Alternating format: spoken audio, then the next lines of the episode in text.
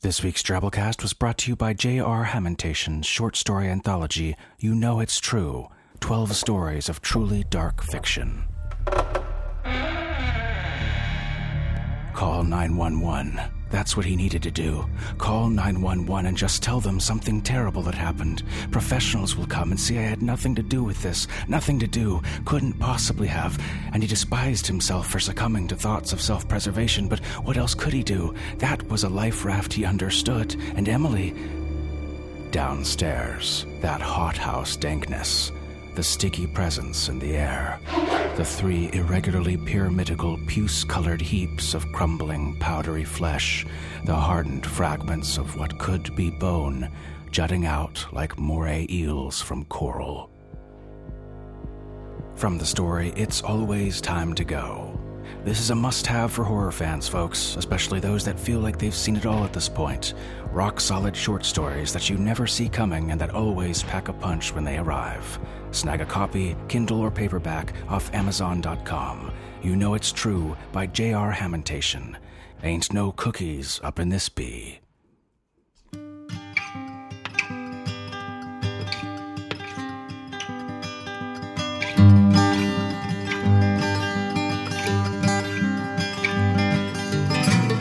Hello and welcome to the Drabblecast, episode 450. The Drabblecast is a weekly audio fiction magazine that brings strange stories by strange authors to strange listeners, such as yourself. I'm your host, Norm Sherman. Real treat for you folks this week a story by one of my favorite authors and also one of the best short story writers in the 20th century, Flannery O'Connor. Flannery O'Connor's work, usually set in the rural American South, often concerns the relationship between individuals and God. She grew up in a prominent Roman Catholic family in Savannah, Georgia, until the worsening of her father's lupus forced her family to relocate in 1938 to a rural home in Milledgeville, where her mother had been raised and where she herself would later attend college at Georgia College and State University, where I also happened to teach guitar well over a half century later. Anyways, our story this week, A Good Man is Hard to Find. Well, it's it's a classic. You've either read it before at some point and it therefore needs no introduction, or you haven't, in which case, the less introduction, the better as well. It's about a family summer road trip, a vacation, maybe like one you happen to be going on at this very moment. I hope so. That'd be fun. You know, because of all the fun, innocent times quarreling in the car with family members, the irritating dad by having to stop and pee, eh, just so relatable. Anyways, I've always wanted to read this one. Flannery O'Connor is one of my favorite short story writers, and this one's one of my favorite stories by her. And I live, like, right where this goes down. It almost feels autobiographical. But also, just quick content advisory. The story is being presented as originally created and contains an instance of outdated cultural language that was wrong then and is wrong now. Look, this situation comes up with H.P. Lovecraft, Mark Twain, a lot of writers whose work I enjoy a lot. I don't enjoy this part of them or their work. I don't enjoy that part of our history. But it happened, and I don't want to pretend that it didn't. I don't want to make excuses for it. I want to acknowledge it. On with it then. Without further ado, we bring you A Good Man is Hard to Find by Flannery O'Connor.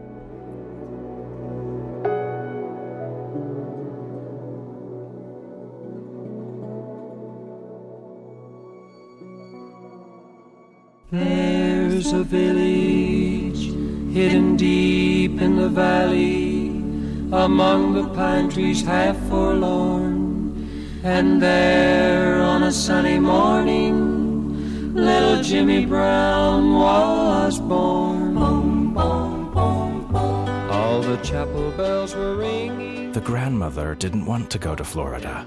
She wanted to visit some of her connections in East Tennessee, and she was seizing at every chance to change Bailey's mind. Bailey was the son she lived with, her only boy. He was sitting on the edge of his chair at the table, bent over the sports section of the journal. Now look here, Bailey, she said. See here, read this.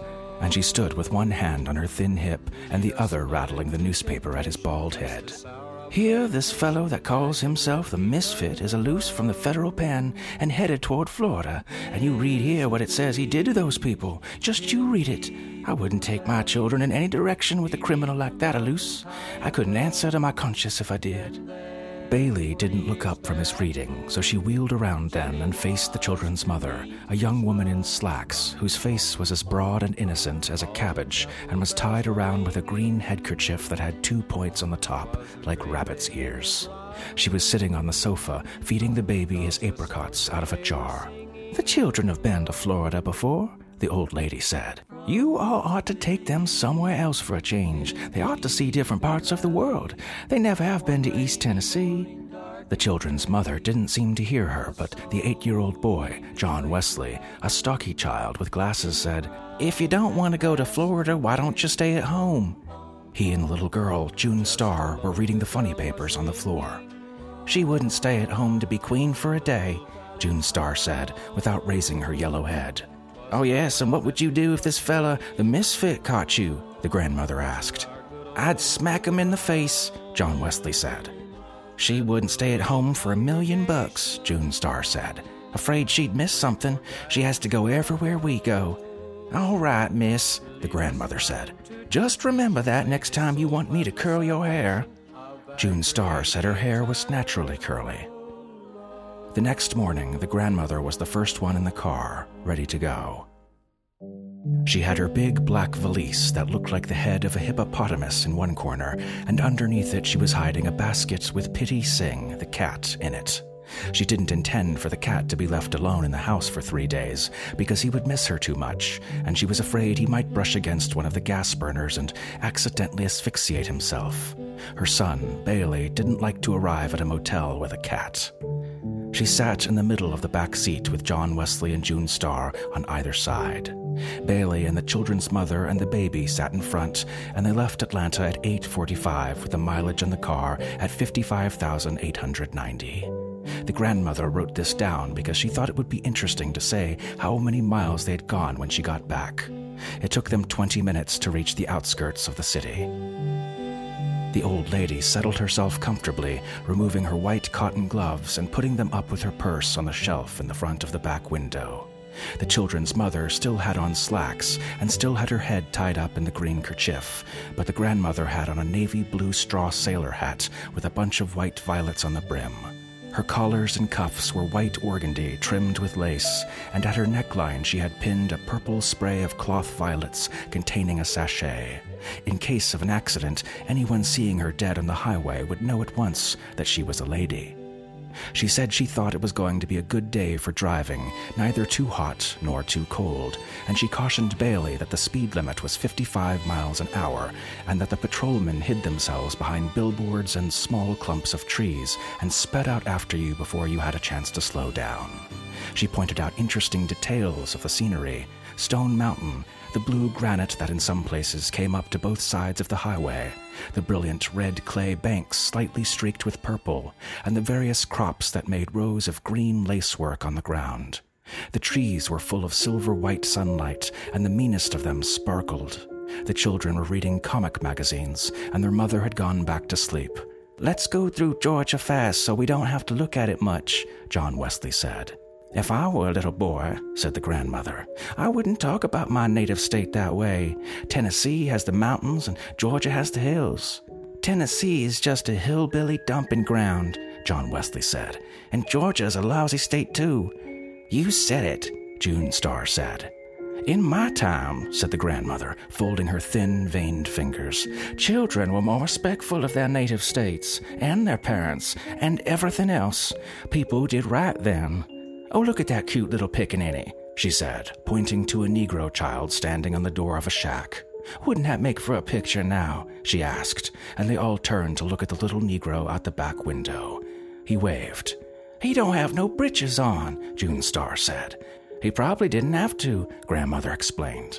In the country, they don't have to do things like we do. If I could paint, I'd paint that picture, she said. The children exchanged comic books. The grandmother offered to hold the baby, and the children's mother passed him over the front seat of the car. She set him on the knee and bounced him and told him about the things they were passing. She rolled her eyes and screwed up her mouth and stuck her leathery, thin face into the smooth, bland one. Occasionally, he gave her a faraway smile. They passed a large cotton field with five or six graves fenced in the middle of it, like a small island. Look at that graveyard, the grandmother said, pointing it out. That was the old family burying ground. That belonged to the plantation. Where's the plantation? John Wesley asked. Gone with the wind, said the grandmother. when the children finished all the comic books they'd brought, they opened the lunch and ate it. The grandmother ate a peanut butter sandwich and an olive and would not let the children throw the box and the paper napkins out the window. When they were done and there was nothing else to do, they played a game by choosing a cloud and making the other two guess what shape it suggested. John Wesley took one the shape of a cow, and June Star guessed a cow, and John Wesley said, no, an automobile. And June Star said he didn't play fair, and they began to slap each other over and over and over over grandmother. The grandmother said she would tell them a story if they would stop and keep quiet. When she told a story, she rolled her eyes and waved her head and was very dramatic. She once said that when she was a maiden lady, she had been courted by a Mr. Edgar Atkins Teagarden from Jasper, Georgia. She said he was very good looking and a gentleman, and that he brought her a watermelon every Saturday afternoon with his initials cut in it E A T. The story tickled John Wesley's funny bone, and he giggled and giggled, but June Star didn't think it was any good. She said she wouldn't marry a man that just brought her a watermelon on Saturday. The grandmother said she would have done well to marry Mr. Teagarden because he was a gentleman and had bought Coca Cola stock when it first came out, and that he died only a few years ago, a very wealthy man. They stopped at the tower for barbecued sandwiches. The tower was a part stucco, part wood filling station and dance hall set in a clearing outside of Timothy. A fat man named Red Sammy Butts ran it, and there were signs stuck here and there on the building and for miles up and down the highway saying, Try Red Sammy's famous barbecue.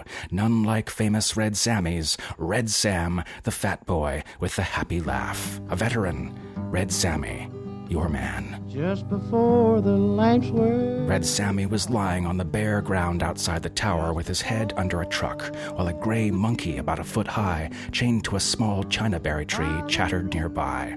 The monkey sprang back into the tree and got on the highest limb as soon as he saw the children jump out of the car and run towards him.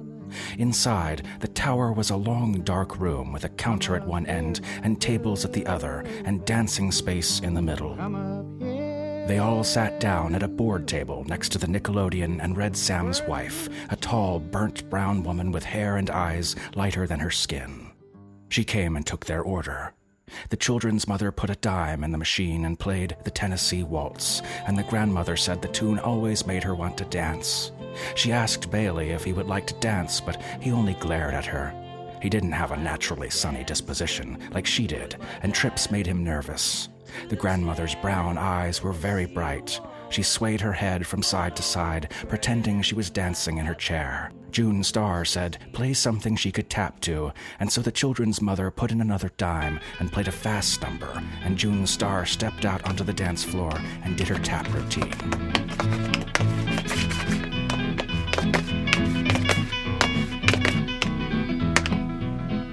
Ain't she cute? Red Sam's wife said, leaning over the counter. Would you like to come and be my little girl? No, I wouldn't, June Star said. I wouldn't live in a broken down place like this for a million bucks. She ran back to the table. Ain't she cute? The woman repeated, stretching her mouth politely. Aren't you ashamed? hissed the grandmother. Red Sam came in and told his wife to quit lounging on the counter and hurry up with these people's order. His khaki trousers reached up just to his hip bones, and his stomach hung over them like a sack of meal swaying under his shirt. He came over and sat down at a table nearby and let out a combination sigh and yodel. Ew, you can't win, he said. I mean, you just can't win and he wiped his sweating red face off with a gray handkerchief.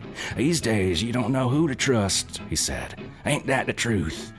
Well, people are certainly not nice like they used to be, said the grandmother. Yeah, two fellows came in here last week, Red Sammy said, driving a Chrysler. It was an old beat up car, but it was a good one, and these boys looked all right to me. Said they worked at the mill, and you know I let them fellas charge the gas they bought. Now, why would I go and do that? Well, because you're a good man, the grandmother said at once. Yes'm, I suppose so, Red Sam said, as if he were struck with this answer. His wife brought the orders, carrying the five plates all at once without a tray, two in each hand and one balanced on her arm. It ain't a soul in this green world of God's that you can trust, she said. And I don't count nobody out of that, not nobody, she repeated, looking at Red Sammy. Oh, well, did you read about that criminal, the misfit that's escaped? asked the grandmother. Mm, I wouldn't be surprised if he didn't attract this place right here, said the woman. If he hears about it being here, I wouldn't be none surprised to see him. If he hears it's two cents in the cash register, I wouldn't. I wouldn't be tall surprised if it. That'll do, Red Sam said. Why don't you go bring these people their Coca Colas? And the woman went off to get the rest of the order. Yeah, a good man is hard to find, Red Sammy said. I mean, everything's getting terrible. I remember the day you could go off and leave your screen door unlatched. Not no more. He and grandmother discussed better times. The old lady said that in her opinion, Europe was entirely to blame for the way things are now. She said the way Europe acted, you, you would think we were made of money. And Red Sam said it was no use talking about. She was exactly right. The children ran outside into the white sunlight and looked at the monkey in the lacy chinaberry tree. He was busy catching fleas on himself and biting each one carefully between his teeth, as if it were a delicacy. Eventually, they drove off again into the hot afternoon. The grandmother took cat naps and woke up every few minutes with her own snoring. Outside of Toomsboro, she woke up and recalled an old plantation that she'd visited once in this neighborhood when she was a young lady.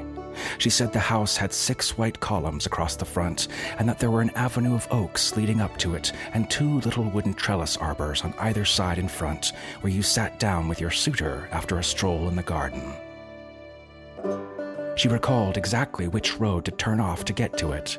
She knew that Bailey would not be willing to lose any time looking at an old house, but the more she talked about it, the more she wanted to see it once again and find out if the little twin arbors were still standing. There was a secret panel in this house, she said craftily, not telling the truth, but wishing that she were. And the story went that all the family silver was hidden in it when Sherman came through, but it was never found. Hey, John Wesley said, let's go see it. We'll find it. We'll poke all the woodwork and we'll find it. Who lives there now? Where do you turn off at? Hey, Pop, Pop, can we turn off there? Wow, we've never seen a house with a secret panel, June Star shrieked. Uh, let's go see the house, Pop. Can't we go see the house with a secret panel? I mean, it's not far from here, I know, the grandmother said. It wouldn't take over 20 minutes. Bailey was looking straight ahead. His jaw was as rigid as a horseshoe. No, he said. The children began to yell and scream that they wanted to see the house, the house with the secret panel. John Wesley kicked the back of the front seat, and June Star hung over her mother's shoulder and whined desperately into her ear. They'd never had any fun on any of their vacations. They could never do what they wanted to do. The baby began to scream, and John Wesley kicked the back of the seat so hard that his father could feel the blows in his kidney. All right, he shouted, and drew the car to a stop at the side of the road. Will you all shut up? Will you all shut up for a second? If you don't shut up, we won't go anywhere. It would be very educational for them, the grandmother murmured. All right, Bailey said. But get this this is the only time we're going to stop for anything like this. This is the one and only time. Of course. The dirt road that you have to turn down is about a mile back, the grandmother directed. I marked it when we passed. Oh, a dirt road, Bailey groaned. After they turned around and were headed toward the dirt road, the grandmother recalled other points about the house the beautiful glass over the front doorway, the candle lamp in the hall. John Wesley said the secret panel was probably in the fireplace. You can't go inside this house, Bailey said. You don't know who lives there. While you all talking to the people up front, I'm going to run around behind back and get in the window, John Wesley suggested. We'll all stay in the car, his mother said. They turned onto the dirt road, and the car raced roughly along in a swirl of pink dust. The grandmother recalled the times when there were no paved roads, and 30 miles was a day's journey. The dirt road was hilly, and there were sudden washes in it and sharp curves on dangerous embankments. All at once, they would be on a hill, looking down over the blue tops of trees for miles around. Then the next minute, they would be in a red depression with dust coated trees looking down on them. This place had better turn up in a minute, Bailey said, or I'm going to turn this thing around. The road looked as if no one had traveled it in months. Oh, it's not that much farther, the grandmother said, and just as she said it, a horrible thought came to her. The thought was so embarrassing that she turned red in the face, and her eyes dilated, and her feet jumped up, upsetting her valise in the corner. The instant the valise moved, the newspaper top she had over the basket under it rose, and with a snarl, Pitty Sing the cat sprang onto Bailey's shoulder. The children were thrown to the floor, and their mother, clutching the baby, was thrown out of the door onto the ground. The old lady was thrown into the front seat. The car turned over once and landed right side up in the gulch off the side of the road. Bailey remained in the driver's seat with a cat, gray striped, with a broad white face and an orange nose clinging to his neck like a caterpillar. As soon as the children saw they could move their arms and legs, they scrambled out of the car, shouting, Oh, we've had an accident! The grandmother was curled up under the dashboard, hoping she was injured so that Bailey's wrath would not come down on her all at once. The horrible thought she had before the accident was that the house she had remembered so vividly was not in Georgia, but in Tennessee. Bailey removed the cat from his neck with both hands and flung it out the window against the side of a tree. Then he got out of the car and started looking for the children's mother. She was sitting against the side of the red gutted ditch, holding the screaming baby, but she only had a cut down her face and a broken shoulder. We've had an accident, the children screamed in a frenzy of delight. But nobody's killed, June Star said with disappointment as the grandmother limped out of the car, her hat still pinned to her head, but the broken front brim standing up at a jaunty angle and the violet spray hanging off to the side. They all sat down in the ditch, except the children, to recover from the shock. They were all shaking. Maybe a car will come along, said the children's mother hoarsely. I do believe I've injured an organ said the grandmother, pressing her side, but no one answered. Bailey's teeth were chattering. He had a yellow sport shirt on with bright blue parrots designed into it, and his face was as yellow as the shirt. The grandmother decided that she would not mention that the house was in Tennessee after all. The road was about ten feet above, and they could see only the tops of the trees on the other side of it. Behind the ditch they were sitting in, there were more woods, tall and dark and deep. In a few minutes, they saw a car some distance away on top of a hill, coming slowly as if the occupants were watching them. The grandmother stood up and waved both arms dramatically to attract their attention. The car continued to come slowly, disappeared around a bend, and appeared again, moving even slower on top of the hill they'd gone over. It was a big, black, battered, hearse like automobile. There were three men in it it came to a stop just over them, and for some minutes the driver looked down with a steady, expressionless gaze to where they were sitting and didn't speak. Then he turned his head and muttered something to the other two, and they got out. One was a fat boy in black trousers and a red sweatshirt with a silver stallion embossed on the front of it. He moved around on the right side of them and stood staring, his mouth partly open in a kind of loose grin. The other had on khaki pants and a blue striped coat and a gray hat pulled down very low, hiding most of his face. He came around on the left side. Neither spoke. The driver got out of the car and stood by the side of it, looking down at them. He was an older man than the other two. His hair was just beginning to gray, and he wore silver rimmed spectacles that gave him a scholarly look. He had a long, creased face and didn't have on any shirt or undershirt. He had on blue jeans that were too tight and was holding a black hat and a gun. The two boys also had guns. We've had an accident, the children screamed. The grandmother had the peculiar feeling that the bespectacled man was someone she knew. His face was as familiar to her as if she'd known him her whole life, but she could not recall who he was. He moved away from the car and began to come down the embankment, placing his feet carefully so he wouldn't slip. He had on tan and white shoes and no socks, and his ankles were red and thin. Good afternoon, he said. I see you all had a little spill. We turned over twice, the grandmother said. Once, he corrected. We seen it happen. Try their car, Hiram. See if it'll run he said quietly to the boy with the gray hat. What you got the gun for? John Wesley asked. What you gonna do with that gun? Lady, the man said to the child's mother, Would you, uh, mind calling them children to sit down by you? Children, make me nervous. I want all you to sit down right together where you're at. Why you telling us what to do for? June Star asked. Behind them, the line of woods gaped like a dark, open mouth. Come here, said their mother. Uh, look here now, Bailey began suddenly. Uh, we're in a predicament. We're, we're in. The grandmother shrieked. She scrambled to her feet and stood staring. You're. You're the misfit, she said. I recognized you at once.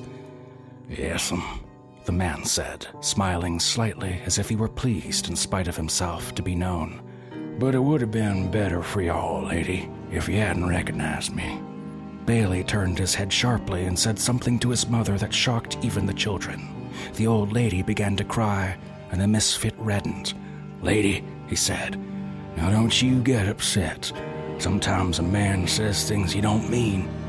I don't reckon he meant to talk to you that way. You wouldn't shoot a lady, the grandmother said, and removed a clean handkerchief from her cuff, began to slap at her eyes with it. The misfit pointed the toe of his shoe into the ground and made a little hole and covered it up again.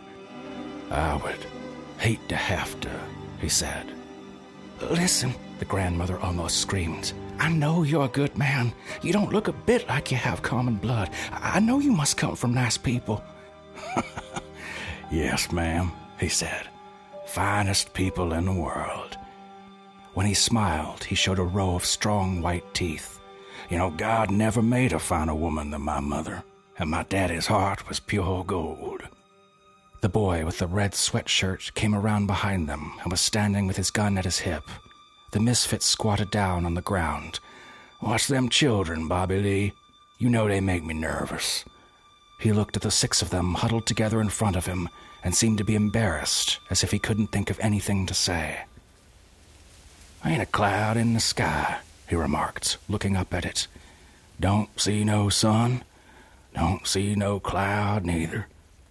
Yes, it's a beautiful day, said the grandmother. Listen, you shouldn't call yourself the misfit, because I know you're a good man at heart. I can just look at you and tell. Hush, Bailey yelled. Hush, everybody just shut up and let me handle this. He was squatting in the position of a runner about to sprint forward, but he didn't move.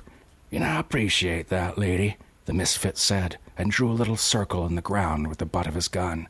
It'll take us half hour to fix this here car, Hiram called, looking over the raised hood of it.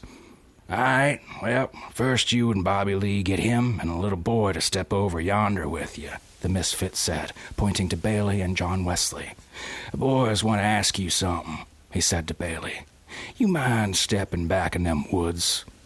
Listen, Bailey began. We're we're in a terrible predicament. Nobody realizes what this is. And his voice cracked. His eyes were as blue and intense as the parrots on his shirt, and he remained perfectly still. The grandmother reached up to adjust her hat brim as if she were going to the woods with him, but it came off in her hand. She stood, staring at it, and after a second she let it fall to the ground. Hiram pulled Bailey up by the arm as if he were assisting an old man. John Wesley caught hold of his father's hand, and Bobby Lee followed. They went off towards the woods, and just as they reached the dark edge, Bailey turned and supporting himself against a gray, naked pine trunk, he shouted, I'll be back in a minute. Wait on me. Come back this instant, the mother shrilled, but they all disappeared into the woods. Bailey boy, the grandmother called in a tragic voice, but she found she was looking at the misfit squatting on the ground in front of her. I just know you're a good man, she said desperately. You're not a bit common. No, ma'am, I ain't a good man the misfit said after a second, as if he'd considered her statement carefully. But I ain't the worst in the world, neither. My daddy said I was a, a different breed of dog than my brothers and sisters. he said it's something I can live the whole life without asking about it, and that's others has to know why it is. And this boy right here, uh, he's one of the ladders. He gonna be into everything. He put on his black hat and looked up suddenly and then away deep into the woods, as if he were embarrassed again. Yeah, yeah, I'm sorry I don't have a shirt on before you ladies. He said, hunching his shoulders slightly. You know, we buried our clothes that we had on when we escaped, and we just making do until we get better. We borrowed these here off some folks we met.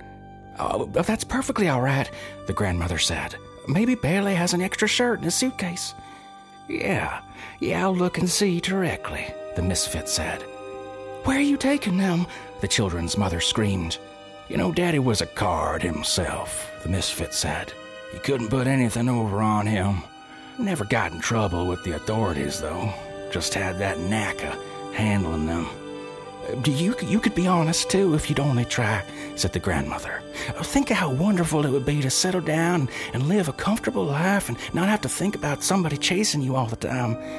The misfit kept scratching in the ground with the butt of his gun, as if he were thinking about it.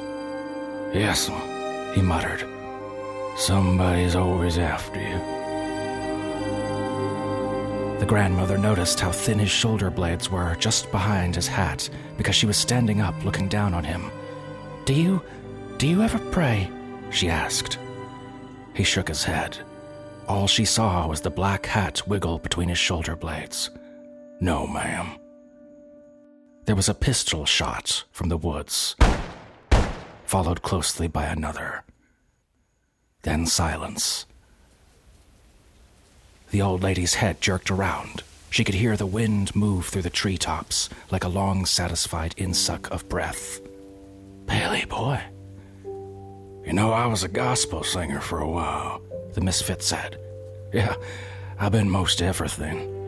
Been in the armed service, both land and sea, home and abroad. Been twice married. Been an undertaker. Been with the railroads and plowed Mother Earth. Been in a tornado. Seen a man burnt alive once. And he looked up at the children's mother and the little girl who were sitting close together, their faces white and their eyes glassy. I even seen a woman flogged. Pray, pray, the grandmother began. Pray, pray. I never was a bad boy that I remembered of, the misfit said in an almost dreamy voice. But somewhere along the line, I, well, I done something wrong.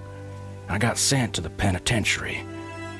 I was buried, buried alive. And he looked up and he held her attention to him by a steady stare. That's when you should have started to pray, she said.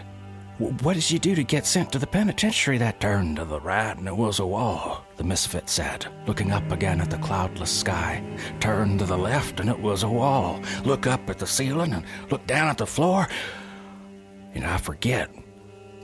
I forget what I done, lady.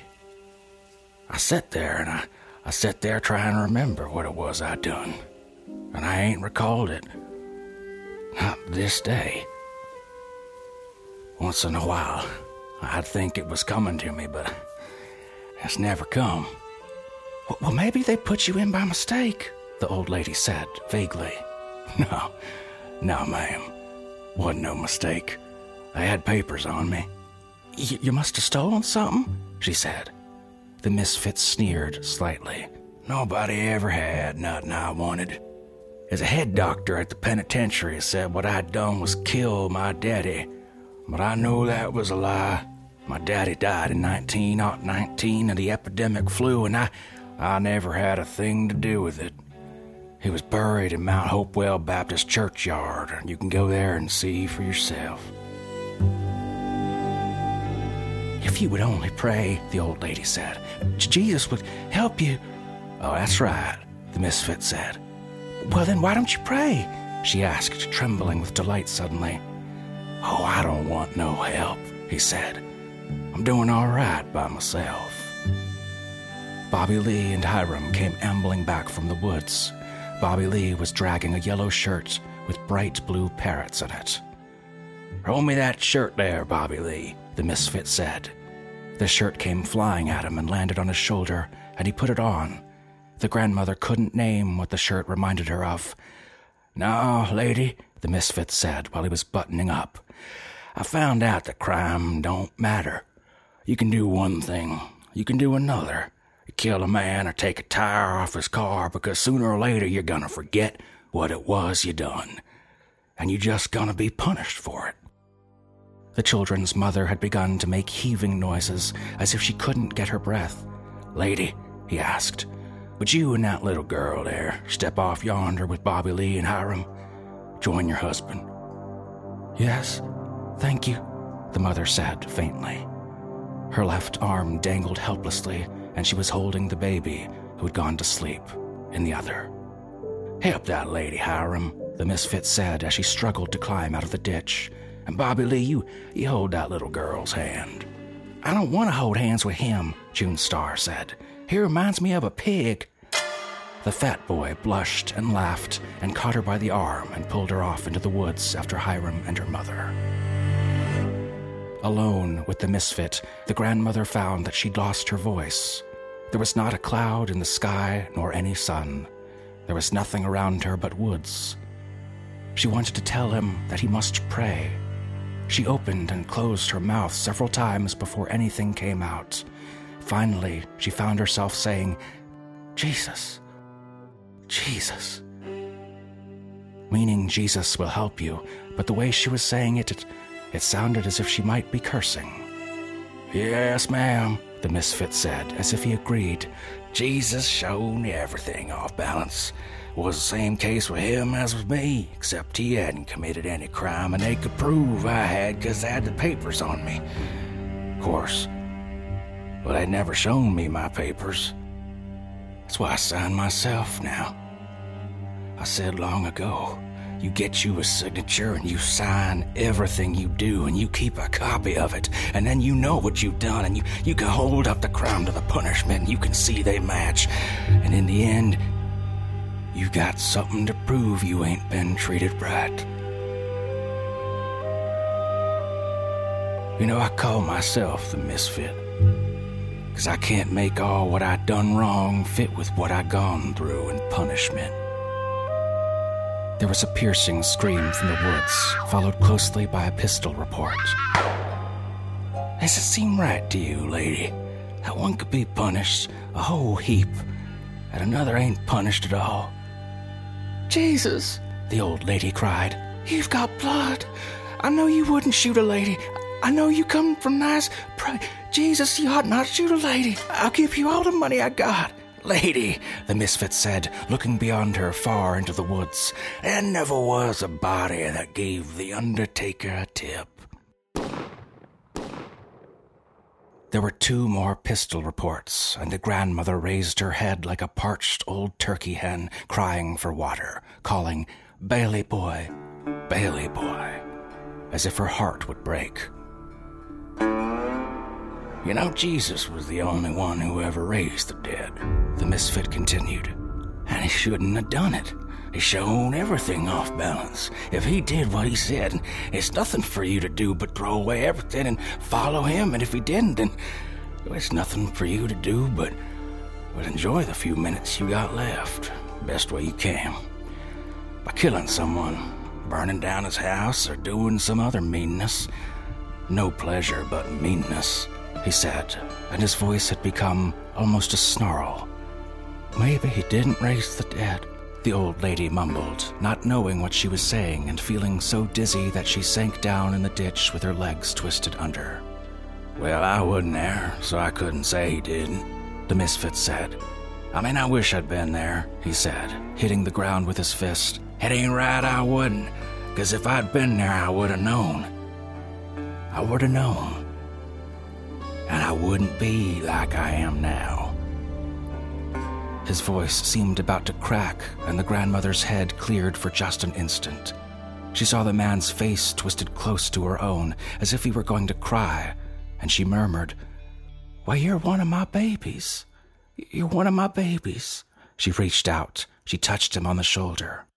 The misfit sprang back as if a snake had bitten him and shot her three times through the chest. Then he put his gun down on the ground and took off his glasses and began to clean them.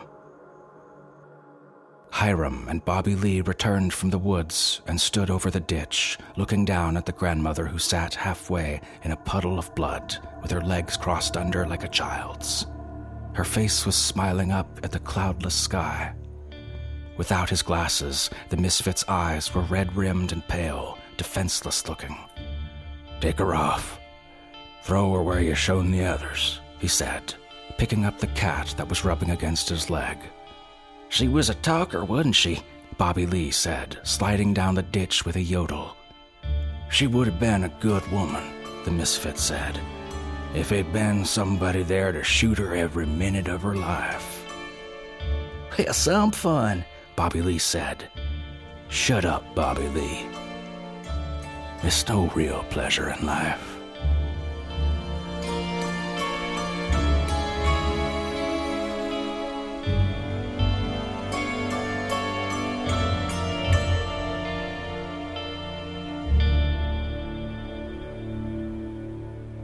And that was our story. Hope you enjoyed. Whoo boy! Starts out a socky story and takes a sharp left turn into downtown Cormac McCarthyville. You really only ever get to experience the slow but steadily mounting sense of disbelief you acquire in that story's second half once. That, well, this is getting dark. Wow, where exactly is this going? There's no way that. No, this isn't that kind of story. This isn't. No way. Feeling. Hope you enjoyed. And see, that's the thing. Just like the grandmother in the story, we make the mistake of thinking that the moral quality of a person, or a thing, or a story is self evident. I mean, it's wearing a pinned purple spray of cloth violets containing a sachet. That's how you can tell a corpse is a lady. I know you must be a good person. I'm making an unreflective assertion, aren't I? A good man is hard to find, unless you really want to find one, and then they're everywhere you need them to be. Right there in the mirror looking back at you if you need, if you're a real whiz at rationalizing bad behavior. Enter the famous criminal who can't remember his own original crime who doesn't care what society labels him. He labels himself, signs his own signature. Enter cold, unflinching, horrifying integrity. When talking about this story, O'Connor referred to the misfit as a prophet freak. Those prophet freaks, she wrote, seem to carry an invisible burden and to fix us with eyes that remind us that we all bear some heavy responsibility whose nature we have forgotten. They see what we do not. They are prophetic figures, the result of outrage and not of geniality. It is a fallen world. Old Red Sammy was right about that. But if you asked O'Connor, she would argue perhaps that it would be wrong for he and Granny and any of us really to think we're exceptions. If anything, we're typical, emblematic of a social mentality that accepts lip service as a replacement for values, speech, posturing, superficial labeling, and judgments as a replacement for action.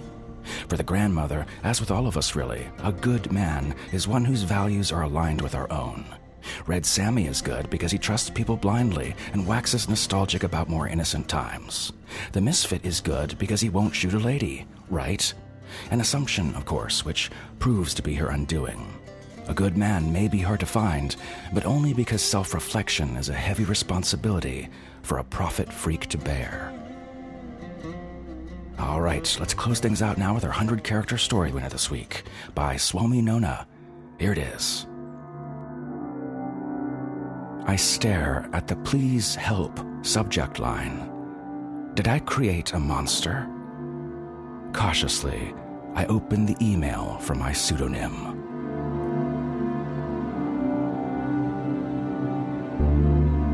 100 character stories. We call them twabbles. We have a weekly contest in our discussion forums at forums.drabblecast.org in the TwitFix section, where you can write one and we might pick it as next week's winner. Post it out early on social media, run it here on the show. Give it a shot. 100 characters, not counting spaces. Good times. As you know, folks, our program is brought to you with a Creative Commons Attribution Non-Commercial No Derivatives License, which means don't change it, don't sell it, but feel free to share it all you like. Write us a review on iTunes, tell a friend, spread the weird. Special thanks to our kick-ass episode artist this week, Bo Kaier, Drabblecast art director, Phenom, and Ultimate Weirdo. Check out his art at bokaier.com. That's our show this week, folks. Our program is brought to you by Abby Hilton, Bo Kaier, Tom Baker, Cameron Howard, Jason Smith, Jason Cavella, A Man, A Plan, a roving band of Famke Janssen fans, Maria Dong, Jen Fisher, Sandra Dell, and yours truly, Norm Sherman, reminding you there never was a body that gave The Undertaker a tip.